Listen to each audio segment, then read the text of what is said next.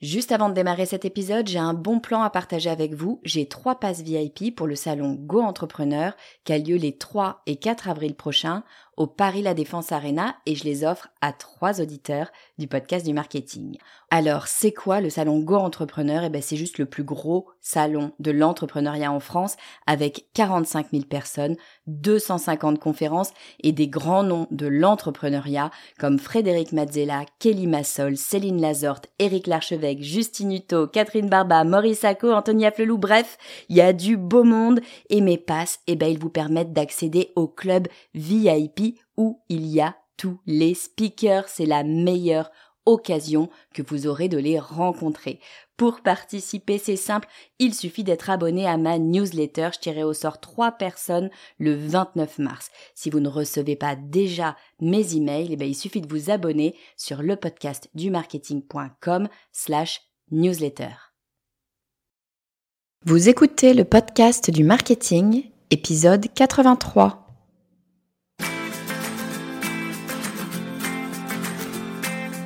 Bonjour et bienvenue. Je suis Estelle Ballot et je suis ravie de vous recevoir sur le podcast du marketing. À chaque épisode, je vous propose d'analyser les techniques marketing qui marchent, pas à pas et très concrètement, pour développer votre activité. Aujourd'hui, je vous propose un épisode un peu différent de d'habitude. En fait, il s'agit plus d'une réflexion que j'avais l'autre jour sur le travail. J'entends souvent des gens dire qu'ils n'aiment pas leur travail, qu'ils le font parce qu'il faut bien travailler, mais que franchement, bah, ils comptent les jours jusqu'au prochain congé et que les dimanches soirs sont un supplice parce qu'ils annoncent le retour au bureau. Quand on y pense, c'est juste horrible. Alors je vous apprends rien si je vous dis que eh bien on passe la majorité de notre temps au travail, plus qu'avec nos amis, plus qu'avec notre conjoint, plus qu'avec nos enfants. La plupart des gens vous diront que pour eux, le secret du bonheur, c'est de passer du temps avec ceux qu'ils aiment, c'est-à-dire euh, en général leur famille et leurs amis. Et je suis bien d'accord avec eux, mais je vois pas bien comment on peut être pleinement heureux si on n'aime pas ce qu'on fait toute la journée. C'est là que je trouve l'entrepreneuriat absolument magique et je dois dire que c'est aussi un peu pour ça qu'après des années de salariat, y compris dans des grands groupes avec des beaux salaires et, plein d'avantages, eh bien je me suis quand même lancée dans la création d'entreprise. Créer son entreprise, c'est choisir ses règles. Créer son entreprise, c'est décider de ce qu'on fait, euh, décider de ce qu'on ne fait pas aussi et de comment est-ce qu'on va le faire. Et puis, plus que ça encore, créer son entreprise, c'est se donner la liberté d'aligner son travail, ses envies et ses valeurs. Alors bien sûr, euh, ça peut faire peur. Créer son entreprise, c'est un peu sauter dans le grand bain alors qu'on ne sait pas nager. Hein. Mais c'est pas parce qu'on a peur qu'on devrait tout arrêter. Au contraire, la peur peut être un très bon signe. C'est le signe qu'on fait quelque chose de différent. Et si on veut que les choses changent, ben on a plutôt intérêt à faire des choses différemment, justement. Il n'empêche que ben, si la peur est là, euh, c'est pas simple de sauter dans le grand bain. Si c'est votre cas, je vous invite à lire les conseils qu'Alexis Minkela de Tribu Indé m'a donné pour dépasser ses peurs.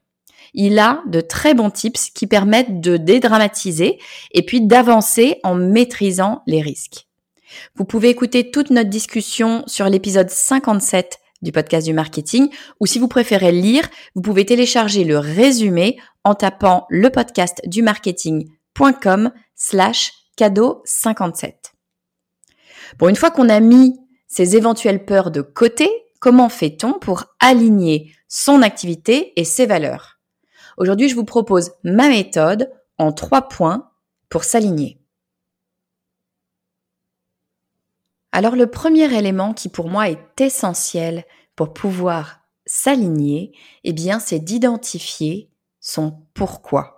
On en a déjà parlé hein, du pourquoi. Si vous, si vous voulez, vous pouvez écouter l'épisode 53 du podcast du marketing. J'ai consacré vraiment tout un épisode euh, sur ce thème du pourquoi. Mais en deux mots, qu'est-ce que c'est que le pourquoi? Eh bien, le pourquoi, c'est la raison pour laquelle vous travaillez, la raison profonde pour laquelle vous travaillez, outre le fait tout simplement de, gagner sa vie pour pouvoir payer son loyer. On va considérer que ça, c'est un élément acté, mais derrière euh, tout ça, euh, quelle est la raison pour laquelle vous avez choisi l'activité que euh, vous pratiquez? En fait, ce qu'il faut comprendre, c'est que le pourquoi, c'est ce que votre activité fait pour vous et pas ce que vous, vous faites comme activité. Je le répète parce que c'est pas forcément simple à intégrer. Le pourquoi, c'est ce que votre activité fait pour vous, ce que votre activité vous apporte et pas ce que vous, vous faites comme activité. Je vous donne un exemple. Moi, mon pourquoi, pourquoi est-ce que euh, je travaille, pourquoi est-ce que euh, j'anime ce podcast, pourquoi est-ce que je forme des gens en marketing au travers euh, de ma formation, eh bien, mon pourquoi, ce sont mes enfants. J'ai deux enfants qui ont 7 et un an et demi. Et ma vision du bonheur, elle m'est personnelle, hein, mais ma vision, c'est de pouvoir être disponible pour mes enfants quand ils ont besoin de moi. Donc ça veut dire pouvoir aller les chercher à l'école, ça veut dire pouvoir m'arrêter euh, s'ils sont malades euh, dans l'heure, pouvoir aller immédiatement tout lâcher et aller les chercher. Ça veut dire pouvoir prendre des vacances avec eux quand je le veux. Ça veut dire pouvoir passer en fait un maximum de temps possible avec mes enfants.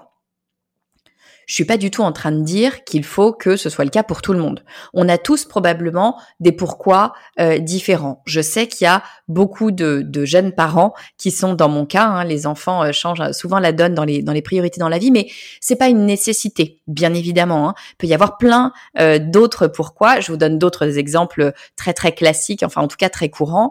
un pourquoi, ça peut être d'organiser son activité de façon à pouvoir vivre où l'on veut.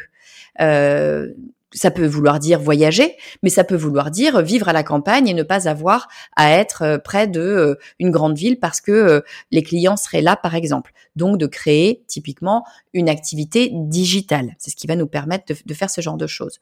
un autre pourquoi, ça pourrait être de se dire, eh bien moi, je veux créer une entreprise parce que j'en ai marre d'avoir quelqu'un au-dessus de ma tête qui me dit ce que je dois faire. Je n'ai pas envie d'avoir de hiérarchie. Après tout, pourquoi pas? On n'est pas obligé de vivre sous un système hiérarchique. Bon, ben voilà, le pourquoi de créer une entreprise pourrait être de ne pas avoir de hiérarchie. Le pourquoi d'ailleurs n'est pas que dans la création d'entreprise. Hein. Le pourquoi peut tout à fait euh, exister et, d'ailleurs existe euh, quand on est salarié, bien sûr. Encore une fois, euh, la question est de savoir quelle est la véritable raison qui vous pousse à faire l'activité que vous faites, qui vous pousse à vous lever véritablement le matin, hormis le simple salaire.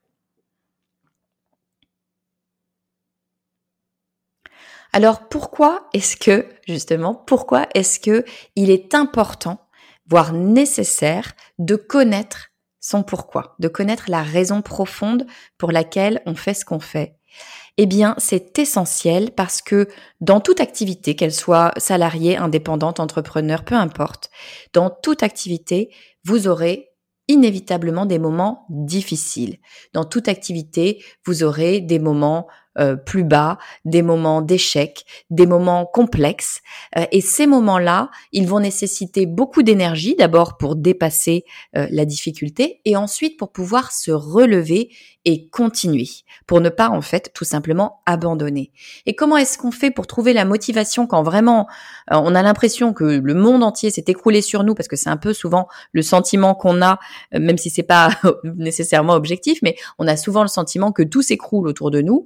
Euh, eh bien, comment est-ce qu'on peut faire? C'est en se retournant vers son pourquoi, vers la raison profonde pour laquelle on a choisi cette activité qu'on va réussir à trouver l'énergie de recommencer. Et comme je vous le disais, des moments difficiles, il y en aura, c'est inévitable pour tout le monde. Donc, connaître son pourquoi d'une part et savoir se tourner régulièrement vers son pourquoi, c'est un élément essentiel pour trouver la motivation tout simplement de continuer. Alors une fois qu'on a dit ça, c'est bien beau, mais comment est-ce qu'on fait pour connaître son pourquoi? C'est peut-être pas forcément si évident que ça. Pour certains, certaines, ça va être juste une évidence. Ben oui, c'est évident. Moi, c'est pour mes enfants, euh, pour pouvoir passer du temps avec mes enfants. Mais enfin, fondamentalement, c'est pas nécessairement si évident que ça. On est pris bien souvent par un certain quotidien. On se pose pas toujours cette question-là. Alors comment faire pour l'identifier son pourquoi? Eh bien en fait, il faut réussir à se poser et regarder honnêtement ce qui compte vraiment pour nous. Alors ce n'est pas nécessairement un exercice si facile que ça. Il faut réussir à avoir de l'objectivité sur soi-même. Et souvent, il faut aller gratter un petit peu, mais vraiment se dire honnêtement qu'est-ce qui compte pour moi? Qu'est-ce qui est véritablement le plus important pour moi dans ma vie quotidienne?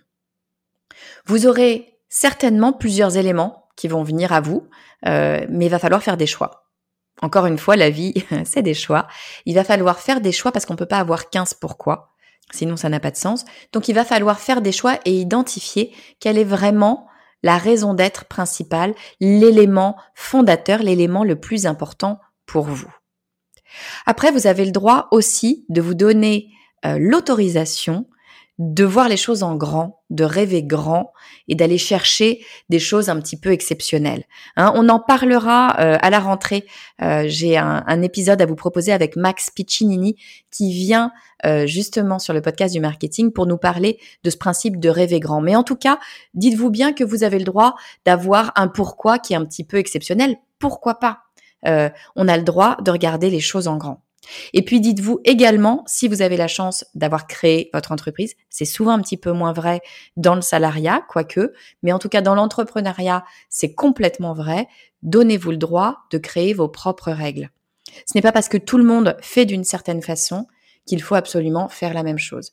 Ce n'est pas parce que, typiquement, en ce moment, on voit beaucoup d'entrepreneurs qui ont comme objectif euh, d'aider euh, un million de personnes ou de créer leur premier million d'euros avant 30 ans. Bon, ça peut être une raison d'être, hein, pourquoi pas? Encore une fois, euh, c'est complètement euh, personnel le pourquoi, mais c'est pas parce que vous voyez des pourquoi comme ça récurrents qui reviennent sur peut-être des effets de mode que vous êtes obligé d'avoir ce même type de pourquoi. Euh, votre pourquoi, c'est peut-être pas de devenir riche. Votre pourquoi, c'est peut-être de pouvoir avoir une qualité de vie qui convient à vos aspirations. Donc, donnez-vous vraiment le droit de créer vos propres règles. Deuxième élément pour pouvoir euh, aligner son activité à ses valeurs, eh bien, c'est de redonner du sens à son travail. Ça paraît un peu euh, vieillot quand je dis ça comme ça, mais oui, je pense que vraiment, il faut qu'on mette du sens dans notre travail, qu'on mette des valeurs dans notre travail. On parlait de la valeur travail à un moment donné, mais en tout cas, de vraiment mettre quelque chose derrière son travail. Euh, on peut avoir un objectif qui est plus grand que la réussite. On nous a appris un petit peu euh, depuis l'école que euh, il fallait réussir, qu'il fallait grimper l'échelle sociale, qu'il fallait montrer qu'on est brillant. La réalité, c'est que ça, ça n'est pas du sens.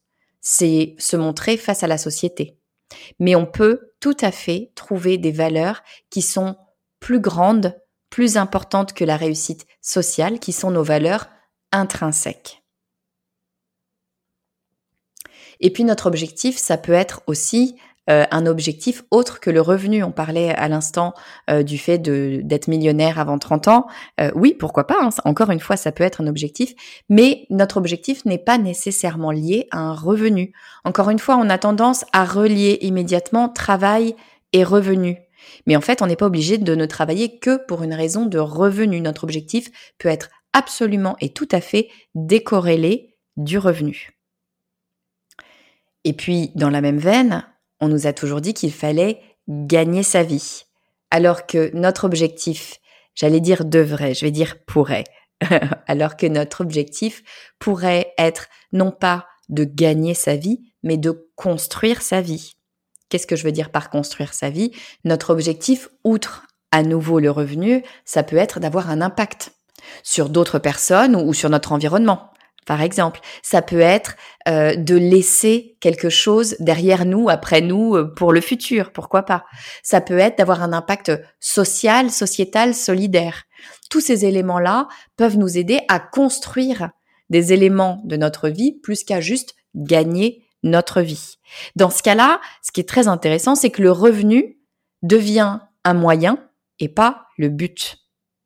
Et là, on change pas mal la donne et on vient vraiment mettre le sens au cœur de notre activité. Le revenu devient un moyen pour atteindre notre but. Il n'est pas nécessairement le but en soi. Et puis troisième élément essentiel pour pouvoir aligner son activité et ses valeurs, eh bien, c'est de comprendre l'importance de l'action. Parce que rêver, c'est bien, mais agir, c'est mieux. Et en fait, c'est l'action qui va nous permettre finalement de mieux définir son activité. Parce qu'une fois qu'on a dit tout ce qu'on vient de dire, hein, de parler de l'importance du pourquoi, de parler du fait de redonner un sens à notre activité. C'est bien beau, mais c'est très abstrait tout ça. Maintenant, il va falloir définir cette activité. Et c'est bien souvent là que les choses se complexifient parce que c'est pas forcément évident de trouver une activité qui nous donne satisfaction sur tous ces éléments. Si on n'a pas trouvé euh, de façon immédiate et évidente cette activité qui va remplir euh, notre pourquoi et redonner du sens à notre travail, eh bien, ce que je vous invite à faire, c'est de passer à l'action. Parce que la clarté vient avec l'action. C'est le fait de se mettre en mouvement, de faire des choses, de tenter des choses, d'avancer, qui va permettre à votre cerveau tout simplement d'appréhender de nouvelles euh, propositions, de nouvelles options et de vous faire découvrir finalement et de construire peut-être votre nouvelle activité. Les actions, en fait, permettent de raisonner et donc de trouver des solutions. Et puis, se mettre en action, ça paraît évident, ça permet de tester des choses Hein. Tester des choses, ça va vous permettre d'en découvrir, ça va vous permettre d'améliorer peut-être une première idée que vous aviez ou d'affiner euh, une idée que vous aviez. Et puis enfin, euh, de se mettre en action, ça va créer des opportunités. Vous allez peut-être commencer sur euh, voilà une première idée d'activité que vous avez. Vous, vous vous lancez, vous vous mettez à l'action et le fait de vous mettre en action va vous rendre visible d'autres. Et ces autres, eh bien, ils vont créer des opportunités parce que vous allez avoir des rencontres, parce que quelqu'un va vous voir et venir vers vous, vous poser une question, vous faire changer d'avis peut-être, vous faire changer euh, de vision des choses. Et ces éléments-là vont vous amener à une autre activité qui va vous amener à une autre activité ou en tout cas qui va faire évoluer votre activité. Et c'est à travers cette action que finalement vous allez pouvoir eh bien vous centrer de plus en plus vers cette activité qui aura un sens pour vous et qui sera de plus en plus et au plus parfaitement possible alignée avec vos valeurs, alignée avec qui vous êtes. Alors voilà pour ma réflexion du jour. C'était un épisode un petit peu euh, différent, mais je pense que c'est extrêmement important de temps en temps de savoir se poser et de réfléchir véritablement sur soi d'abord, et puis sur son travail, sur son activité, sur pourquoi est-ce qu'on l'a fait, sur quel est l'impact de notre activité, qu'est-ce que ça génère, et est-ce qu'on est pleinement satisfait, heureux, aligné avec ce que l'on fait, parce que finalement, je reviens là-dessus, c'est au travail qu'on va passer la majorité de notre vie, donc autant aimer ce que l'on fait. J'espère que cet épisode vous aura donné un petit peu à réfléchir je vous souhaite d'être pleinement aligné avec vos valeurs et de trouver beaucoup de bonheur dans votre activité. Je vous dis à très vite.